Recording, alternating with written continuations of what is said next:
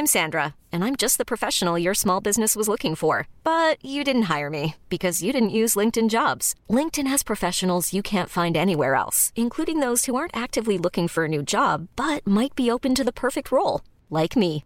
In a given month, over 70% of LinkedIn users don't visit other leading job sites. So if you're not looking on LinkedIn, you'll miss out on great candidates like Sandra. Start hiring professionals like a professional. Post your free job on linkedin.com slash achieve today. Hey, it's Ryan Reynolds, and I'm here with Keith, co-star of my upcoming film, If, only in theaters May 17th. Do you want to tell people the big news?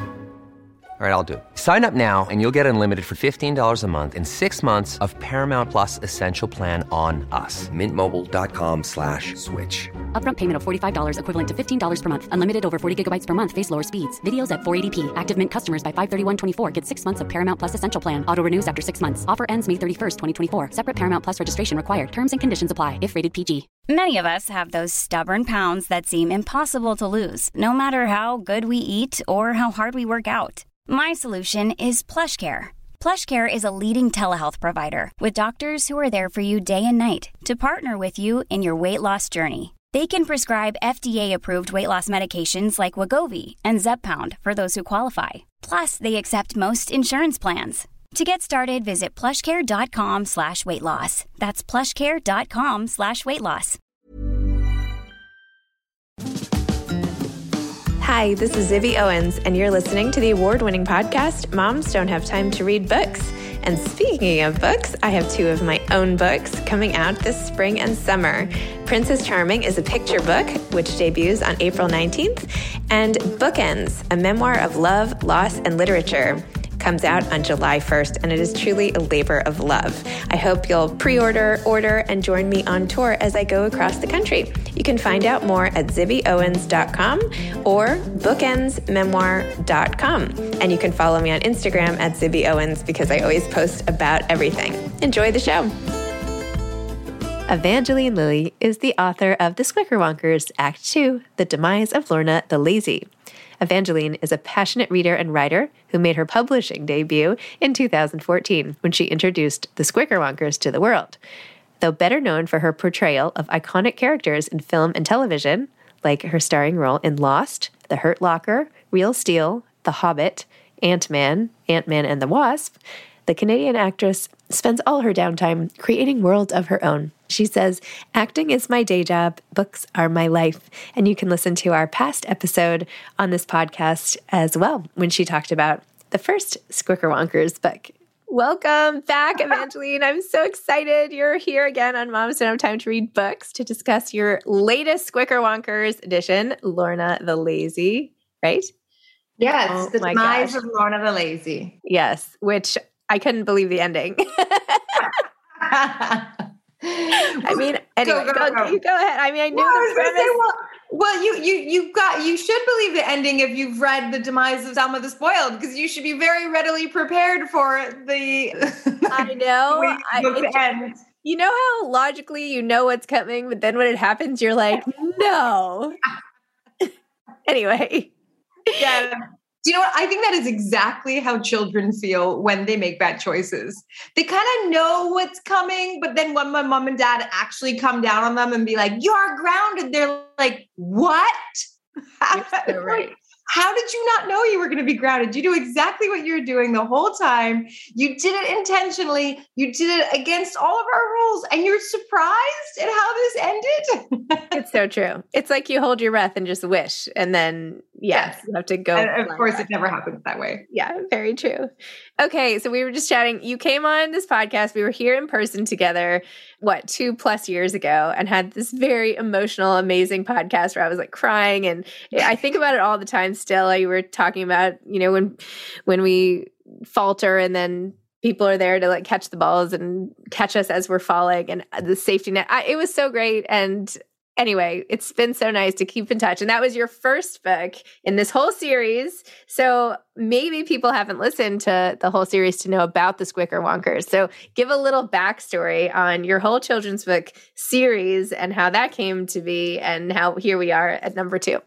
All right. Well, it's a very long saga, so I'll try to be short because it started when I was 14 years old and I was a late bloomer when it came to reading and I was so at 14 I was really into Dr. Seuss. And I I think it's sort of a double it's a it's a two-sided thing. So one I was a bit late to bloom into reading, but two, I think that there's always a rediscovery of Seuss when you get older because as a kid it's just cute and funny and then there's some point in maturity where you reread a Seuss book and go, "Oh my god, there are some of the most profound life lessons ever in these little stories."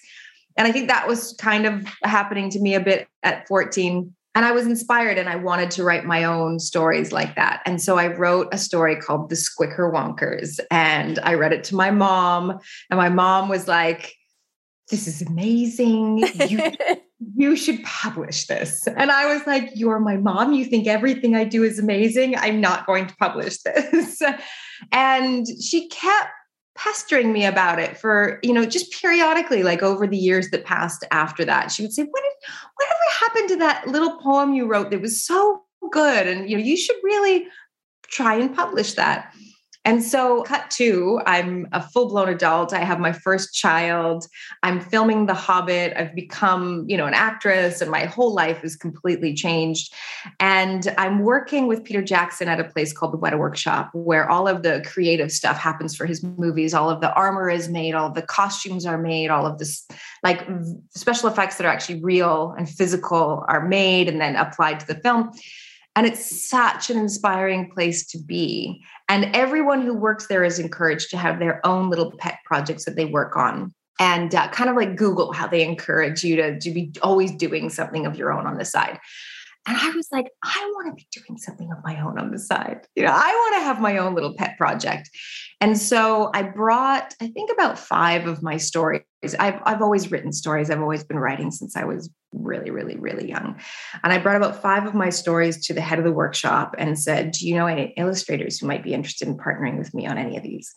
And a, a young man by the name of Johnny Fraser Allen really responded and he said if i were to do any of these i'd like to do the squicker wonkers because i have a very strong visual idea for this book.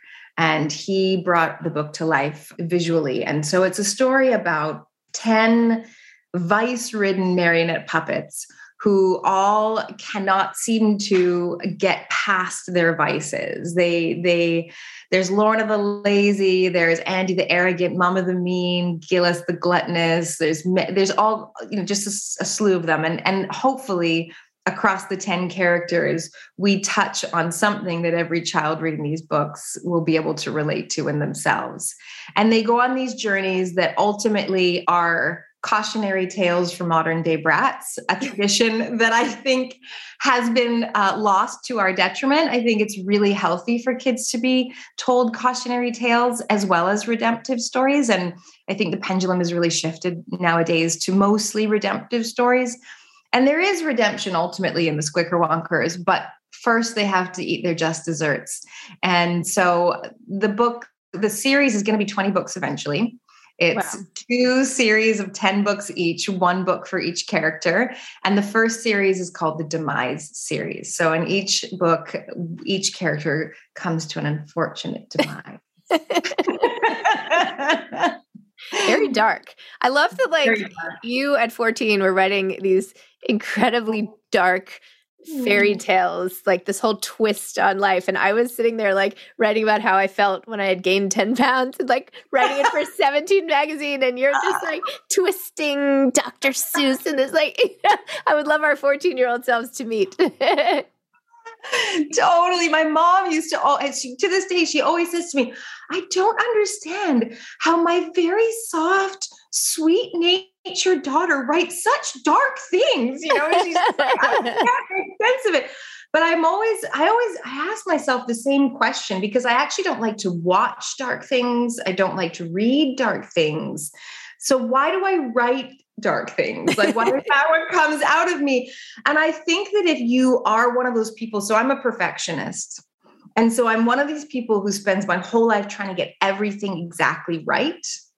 And I think that there's no room in that for the wrong in me or the darkness in me or the shadow side of me. And I think that as a very young person, I realized that there was this really safe and constructive place that I could explore that stuff. And that was through art.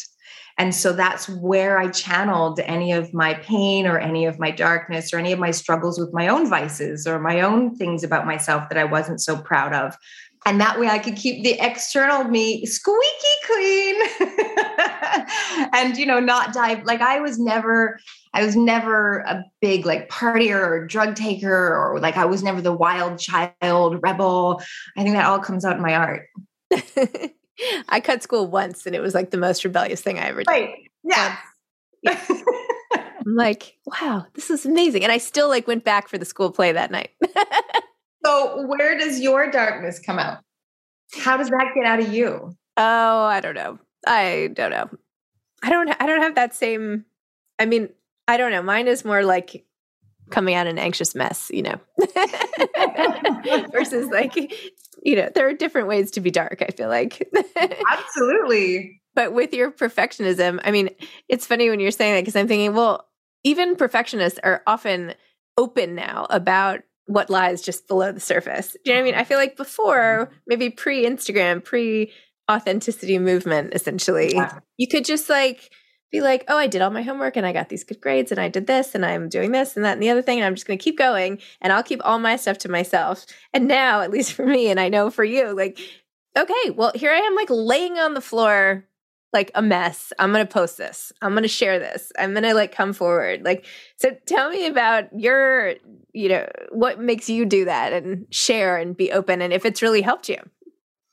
Well, I have to say that's still something that I constantly grapple with. As I'm, too, I'm a bit too old to be completely reinventing every single element of my of my being. I think because I I see the authenticity movement and I think it's beautiful. And I go, that's been in me all along. So I was always somebody who was writing memoirs and never publishing them I would just write them and be like, I wouldn't care if everyone in the world knew about all this stuff. You know, this is fine for me because it feels like a point of connection. Mm-hmm. It feels like a point of compassion. It feels like a point of empathy. And so I always was like, yeah, we should. I, I never felt like I had to really hide the darkness. But then when I would look at what I actually manifested in my life and the things that I actually made public, I realized I kept a very tight lid on everything. So I wasn't ever publishing those memoir type things. And I was always very cagey in interviews. And I'd be, I got a reputation in the sort of journalistic field and the magazines and whatnot as being somebody who wouldn't tell you anything about herself or her private life. Or, you know, I didn't want the world in that. Um, it felt very sacred to me and like something where others didn't belong. And then I, as I watched the authenticity movement grow, I, of course, again, intellectually was like, this is where I belong. This is who I am, and this is what I want to do. And I and I dipped my toes in the water a number of times, and I continue to to this day. And there is a certain point where I sort of reach a wall, and I go, "It doesn't feel right. It mm. doesn't feel like this is for everyone because this is for people who I trust. Yep. And you can't trust everyone. And then I, I do think that there is a balance to be had. I was watching, uh, forgive me for bringing it up, but I was watching some images of the Oscars red carpet. You're allowed then, to bring up the Oscars. It's okay. I know, they're like, it was like uh, people are really sick of hearing about the Oscars and the the Will Smith thing, and you know, but I I just found myself realizing that after so many years of feeling like the Oscars were too stuffy, too pent up, too obsessed with like the class and the sort of mystique of it all. And I wanted to like let my hair down and be a little bit more crazy and stylish and wild and cool and just being frustrated for like 18 years of my career. Watching that happen now, I kind of understand the value of what was happening before a lot yeah. better. you know, I'm like, there is some value to, there is a balance to be had. There is a balance to be had between like completely taking away any space for reserve mm-hmm. and containment and just bleh, like everybody just sort of spewing all over everybody else all the time without any discernment. Yep versus the completely bottled up version of society where nobody's ever allowed to admit that they have a problem. No one's ever allowed to have a hair out of place. Nobody, I think that we hit that balance when I was in my like youth and you know young adult life. I think you are we so not old. You're eh, people are listening to this. They're going to think you're like 85 years old. Like I'm not. I'm too old for that. In my youth, I did this. You know. You're like younger than I am. This is crazy. I feel very middle aged right now, like extremely. I I'm 42, and as soon as I turned 40, there was this part of me that was like, I am now in training to be an elder. I, I, must fulfill yes i must fulfill my role as a mature adult like there is so there are so many people at my age who are still trying to be 20 and i don't think they're doing anyone any favors in doing that like i just feel like we need maturity we need elders and it's time for me to step up and be that I don't know. I still like call my dad. I'm like, do you think I should take this medicine? Do you know, like, like Do you know what I mean? And, the, and, I'm like, I'm 45 years old. Why am I calling my dad for his advice on like what medicine to take for COVID? Do you know what I mean? It's like ridiculous. So yeah, I don't know. I don't know that there's an age where you're really truly a, a grown up, but yeah, I will say age has performed some indignities, particularly like the reading glasses and like all the things that oh, I'm just like, oh, oh welcome to my 40s. You know, it's like, thanks. I'm there as well. I have reading glasses as well now. And, but I love them. I think they're so cool. yeah. Oh my god, I love I love the juxtaposition that's already com- organically arisen in this discussion between you and I because you recently wrote a children's book also this the amazing Princess Charming and the juxtaposition between our two books could not be more I know, it's so funny. I have to send. I'll send you a copy after this. Um, I can't. I've read it, but I can't wait to actually. no, I, I, will send it to you. I want a it. copy. I want a hard copy of yours too. Yeah, I will send you one for sure. so you have this successful podcast career. You have this successful career as an author of these amazing anthologies. What made you decide you had to put your hat in the ring writing a children's book? It didn't even happen like that. So I as you know, I think I don't know if you've been to one, but anyway, I have these author salons downstairs here in my house, and I been to one, but I am quite jealous. They sound awesome. Anytime you're in town, you know, I'll just have one for you. We can have like a big celebratory party. One of the authors who attended, Karen Duquesne, said a friend of mine is start going to Penguin Random House with this new imprint. Have you ever considered doing a children's book? Because I could put you two in touch. And I was like, yes, thank you. Put me in touch. and I was like, yes, I've written many children's books, but I've only tried to sell one. And that was so many years ago and whatever. So I had lunch with this woman, Margaret Anastas, and she showed me a picture of a girl. Well, it ended up not being this girl, but she said, here's a drawing of a character, Princess Charming. What would you do for the story?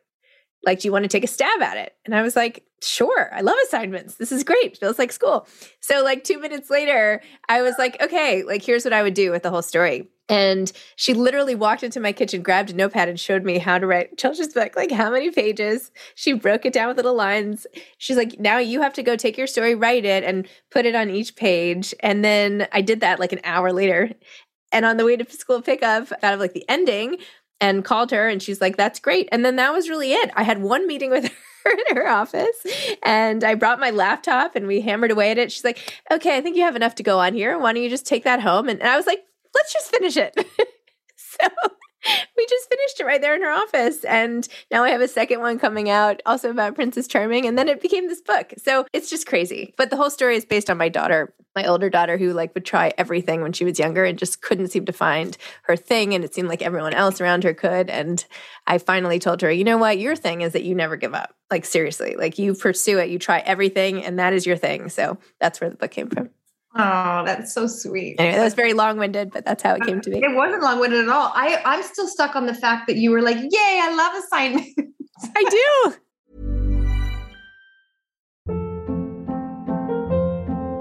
Hold up. What was that? Boring. No flavor. That was as bad as those leftovers you ate all week. Keke Palmer here, and it's time to say hello to something fresh and guilt-free. Hello Fresh. Jazz up dinner with pecan-crusted chicken or garlic butter shrimp scampi. Now that's music to my mouth. Hello Fresh. Let's get this dinner party started. Discover all the delicious possibilities at hellofresh.com. Hiring for your small business? If you're not looking for professionals on LinkedIn, you're looking in the wrong place. That's like looking for your car keys in a fish tank. LinkedIn helps you hire professionals you can't find anywhere else, even those who aren't actively searching for a new job but might be open to the perfect role. In a given month, over 70% of LinkedIn users don't even visit other leading job sites. So start looking in the right place. With LinkedIn, you can hire professionals like a professional. Post your free job on linkedin.com slash achieve today. This episode is sponsored by BetterHelp. Sometimes we all have stuff we need to get off our chests. Even if we don't think it's interfering with our daily life, there are some things you just haven't processed, be it grief or trauma, eating disorders, anything. It might be time to work on those things, and I have a solution for you therapy. Online therapy by BetterHelp. It's designed to be convenient, flexible, and suited to your schedule. I took the brief questionnaire online where there were, I don't know, 20 questions. It didn't take long at all, maybe three minutes. And then I got matched with a therapist who could help me work on whatever. I picked trauma because even though it happened in 2001, I am somehow still not over the loss of my friend on 9 11. And it is what it is. BetterHelp is going to help. And I am so excited, especially because with my special code, instead of $80 a month, it is 10% off, $72 a month, which is so much less than traditional therapy. And you'll get a perfect therapist for you. There are 35,000 therapists to choose from, so you'll find the right one. Get it off your chest with BetterHelp. Visit betterhelp.com slash moms don't have time today to get 10% off your first month. That's betterhelp, H-E-L-P dot com slash moms don't have time. you and I could not be more opposite. I have been approached on multiple fronts by either a publisher or, you know, another business saying, this is the book we want to write. Would you be interested in writing it? And as you know, writing is my first passion. It's all I want to do with my time. It's what I do for fun. It's what I've done for fun my whole life. And I'm like, ugh, it feels like an assignment. No, no, I don't want to do that because for me, it has to just like pour out of me. It has to be inspiration. It has to like come out of like the depths of my person. It has to come. For, I can't be told like write this, and I'm like okay, you know. Whereas you're like ooh, an assignment. I know. I don't know what that says about me. So you're like, write, write, an essay about an object that has meaning. I'm like, yes, great. I'll have it to you in an hour. I'll tell you what it says about you. It says you'll always be very successful at this. Whereas I will always be beating my head against a wall. And like essentially that wall will just be a team of marketers being like, we can't market this. Why won't you just write the other thing we asked you to write? Why won't you write your assignment? You alluded to writing something about like workaholism and all that. Are you writing that or it's just like in your head or tell me about that?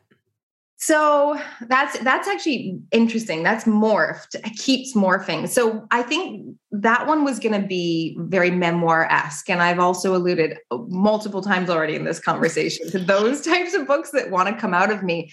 And I think the the struggle I have, and this is where again that your your way of sort of working is always going to be so much more successful than mine. Is I find myself constantly trying to catch up or keep up with how much I change and evolve all the time. Mm-hmm. So I'll be writing something like like about 3 years ago, 2 years ago for about 2 years. I was deep in the trenches of facing my own workaholism. And facing that down was very involved and there were so many layers to that there were physical layers where i was very very sick there were emotional layers where i was dealing with childhood trauma and then there were like mental layers where I was trying to overcome mental habits that just were really deeply entrenched. And, and so I wanted to write about it. And so I start writing raw material, just like I said, pours out of me, you know, it just comes out and I like I just puke on paper and it all just comes out and it's raw and it's really authentic and it's really vulnerable. Sounds amazing, by the way. Well, here's the thing is that I think it could be if I then took that material and then the year after, like really honed it into a book. And what happens is the year after, I move into like a new period of growth and evolution.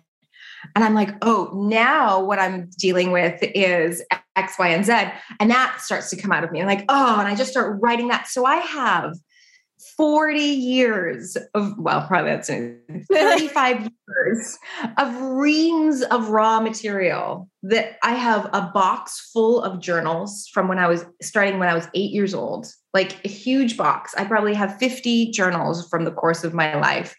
I have a memoir that I wrote when I was like 20 that my older sister kept for me. I have like copious amounts of files on my computer. I have files i mean the amount of notes on my phone you know just random and I, I i like never seem to find the discipline or the time to just sit down and turn that into something which is what i'm trying to i'm trying to do this year so i'm gonna okay. channel some of your energy Wait, i'm gonna stop First of all, you should write this for Zibby Books. I started a publishing company. I don't even know if I told you that.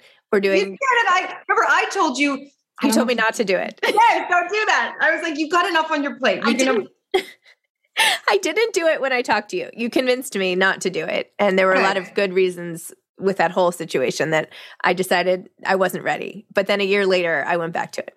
And now I have good partners and a great team, and it's it's really fun and it's great.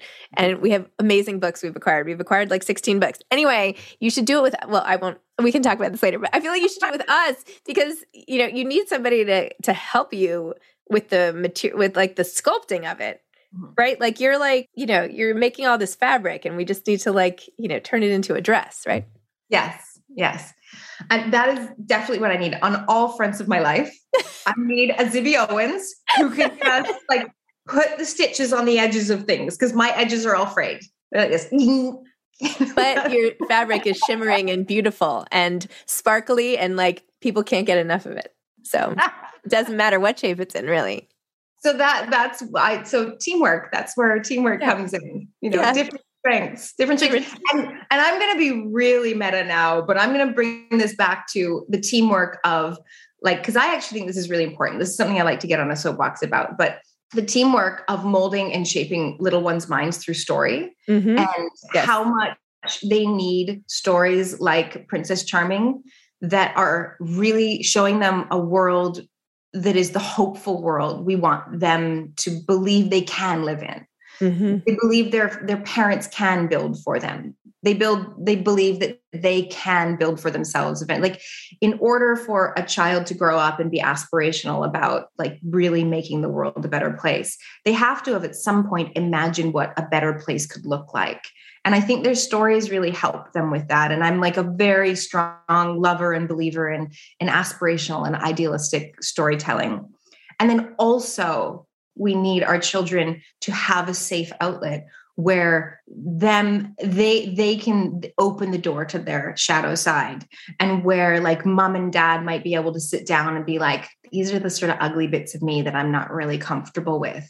What about you? Like are there any parts of you that you're starting to feel like especially around the ages of i feel like seven eight yes. when their individuality starts to blossom there's so much in that time of autonomy building where they step out in this like confident boldness of like look at me i'm going to be me which is exciting and wonderful but there's so many pitfalls on that road where they're going to fall on their face and they're going to fall on their face because they've been like a total ninny you know? They're just going to do things really badly and and they're going to make mistakes and to know what that means and how to learn from that how to grow from that how to apply that how to talk about that how to talk through that like those are things that are equally as important. And for us to be able to walk in the garden of eden but get to know the snake do you know? Like i just i feel like that is really important for kids. I love that. That's amazing. I love that soapbox. and given that I have a seven and an eight year old behind this door, mm. both in that very individuation stage. My daughter the other day was like fighting me for something she wanted, and I was saying no. And she's like, I am an independent woman. And I was like, You are eight. like, stop it. but yeah. yeah. My son is 10, and he has been a fierce force of independence since birth. And so that stage was very painful. It was really difficult. It was like there was a nonstop head against wall, like when will this kid just listen to what we do? And it is an interesting, very challenging balance for a parent, as a parent, to be like, I really want to raise a child who holds on to that autonomy. you know, who isn't sort yes. of beat down into a certain shape and then held there and told this is the only shape that's acceptable be this you know i want him to find his shape yeah but but you let's know, get I also school on time want, and you know. Yeah, I don't want his shape to have really sharp points and he just scrapes everyone else around him with his shape you know like there there are there are concerns like you we we have to mold we have to shape we have to guide we have to mentor like these these and these things come into conflict with with our, our these desires of like our children are born into a conditional world but they're unconditional beings. And then we have to put these conditions on them. And it's like ah, i hate it. It's exhausting. It's so exhausting. it's all of it. So really many times is. i find myself being like i don't want to do this actually. I've decided. I don't want to be a parent. yeah. I just want to be the fun auntie who's like, you're amazing. You're so cool. Just yeah. be you. Like, I don't want to be the one who puts conditions on them. Yeah, I'm like, what if we do have ice cream for breakfast? What will happen? I don't know. yeah, exactly. anyway. Wait, so in addition to your children's book, are what projects are you really excited about now? What are you acting in? Like what's your whole thing? What's coming up? Okay. So actively like what's sometimes i go straight to like the imaginary things that i think i'm working on. So i'll go to the actual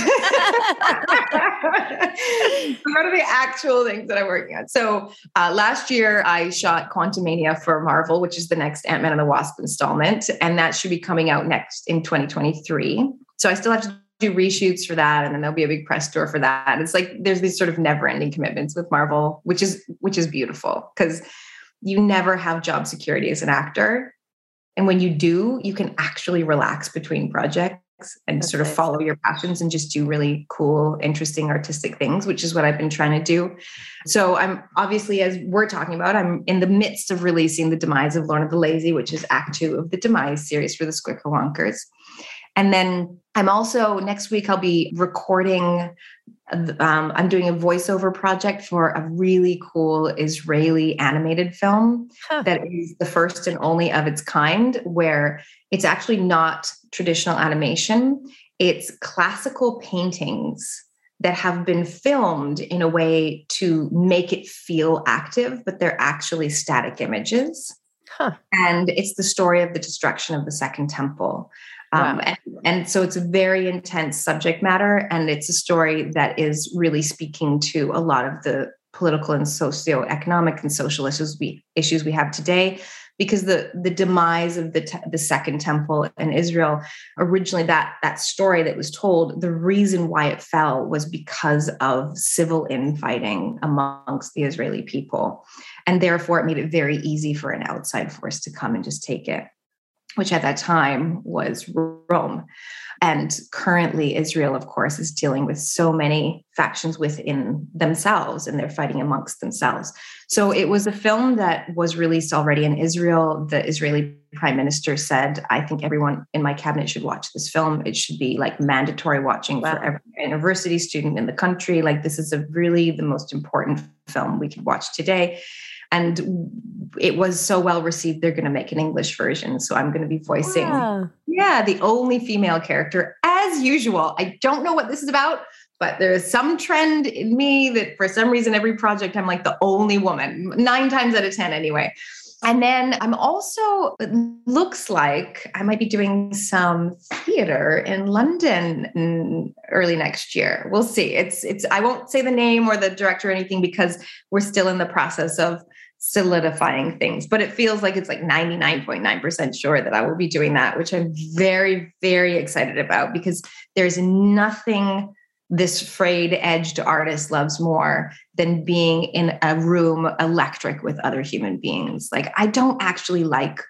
acting for a camera. I like acting with other people, like having people in the room and feeling their energy and feeding off of their energy. So It'll be the first time I've done that professionally, and I'm very, very excited about that. That is so cool. Very cool. And then the imaginary stuff that I think I'm working on is I'm working on writing a, a Bible for a TV show that I want to create. Amazing. Which would be very kind of a big world building thing, much more in line with the kinds of acting projects I've done in my career. And there is a memoir. there is a story uh, that I am trying to, I'm about to start working on maybe shaping with uh, I have this wonderful agent who I found who has said, let me help you put the, put the edges on your fabric. Oh, good. Um, well, there you go. Perfect. Yeah. Yes. So hopefully that'll happen. We'll see. It's always a challenge, uh, but I've discovered a new habit. You might have done the same thing. I'm not sure. I've heard a lot of female authors who have done this and they've inspired me. In order to really get any decent writing done as a mother of two children and a working mother who has like a day job outside of writing, I I generally get up at like three or four in the morning these days and I just write for like two hours in the morning before the kids get up. And then I actually get writing done. Do you know that has become and and I've heard that from other authors which in the end was something I took to heart and was like okay maybe that's what I need to do. Not for the inspired stuff. That can pour out of me at any time but for that really like discipline get get it into a shape that I can sell is that's that's going to take some serious concentration so. Yeah there's there's no hope when they're all running around. It's uh, no i don't know how quiet and peace and well they I go to school i mean thank god. Yeah. every day every day they're all in school i'm like wow. And actually i'm literally as we're talking i'm quarantined in here because i have covid and i'm like this oh, is actually really efficient. You know, I'm like sitting at my desk. I do this all day anyway. so, anyway. so are you sleeping in there? No, uh, my bedroom's right across the way. So, oh my gosh, although I could, a pretty amazing house for quarantining. Thank Not you. too shabby. Yeah, I literally said to Kyle, who also had COVID, I was literally like, I would be okay staying in my apartment for the rest of my life as long as like people kept coming in all the time and I was like always with people and like learning from them and reading and like talking to people and do, like I could I could do it. I could live here forever. Totally. I think that's the personality type that becomes a writer because I'm the same. Uh, when when the lockdowns began in March of 2020, my whole family were like, "You've been preparing for this moment your whole life." Yeah. like I am such a recluse. I am such a recluse that I was like, oh, do you mean that my husband and kids have to stay home with me now? I just like my dream come true. Oh, oh my gosh. Well, Evangeline, I'm so tell me before we jump off, because yeah, I yeah. have been always, I think I I I'm dying to know. Do you put colored covers on your books? On no, book those are my books. Those are just my books. I don't. How did you end up with the perfect amount of yellow books and orange books and green books and blue books and purple books? How does that happen? I took, first of all, I have eight bazillion books and I get sent books now all the time. And I mean, I do like a podcast every single day of the year. So if I just took all those, and now I've been doing it for four years. So I took all the books out of this whole room, and it, as you know, it goes all the way around. I dumped them on the floor and I made piles. And that's how I figured out how many to put in there. And then all the overflow I put everywhere else. God, so. it, it's my favorite room in your house. I want a library. I don't have a library and I want a library. You go do that then. I, should, I should turn my meditation room into a library yeah, this is like a form of meditation for me. It is. yeah.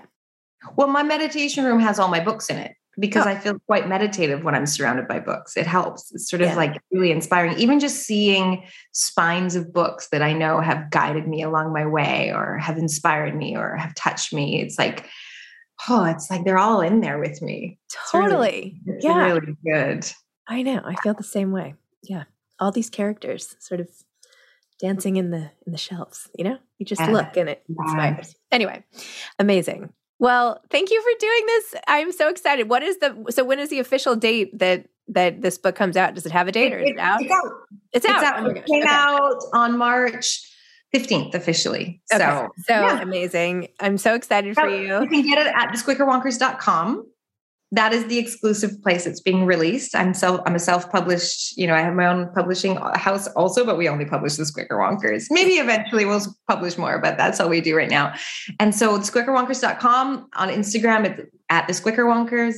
And if you want to know when the next book comes out, because as I said, it's a series of 20 and we're only on book three, then you can sign up to the Squicker Club at thesquickerwonkers.com. And I send you emails when a new book's coming out and you'll get like without any obligation or money paid. You get like free promotions, you get sales that other people don't get, you get like personalized books when other people just get a signed book. And it's it's a straight up perk club. That's it. There's no there's nothing it. else. I'm signing up so I don't yeah. miss the next release accidentally. awesome. All well, right. Good luck with with Princess Charming. When does it come out? It came out Tuesday. On Tuesday. Congratulations. Yeah. Thank you. Thank you. And how does your older your daughter who you wrote it about what is she, what does she think of it she's so proud she's Aww. so excited yeah how old is she now she's almost 15 wow yeah wow. So. and is she still princess charming she is it's still the same still the same wow, she'll be she'll be like her mom she'll be very successful then we'll see having, having raw skill and raw talent is overrated you have to have the discipline and the hard work to see it through that's true both is, is a plus yeah. All right. It's so good to see it's you again. So great to see you. Thank you for doing this. You too. Okay. Bye. bye. Hi, I'm Zibby Owens, and you're listening to the award winning podcast, Moms Don't Have Time to Read Books. If you like this podcast, you will love my new anthology called Moms Don't Have Time to Have Kids. Check it out, and you'll hear from 49 authors about all sorts of things moms don't have time to do. All the authors have been on this podcast. Also, check out my TikTok at with Zibby and Tracy, my other podcast, Sex Talk with Zibby and Tracy. Check out Moms Don't Have Time to Write on Medium. And of course, my new publishing company called Zibby Books. And now back to our daily author interview site and a quick hello from some of my kids. Hi. Hi. Hello. Enjoy the show.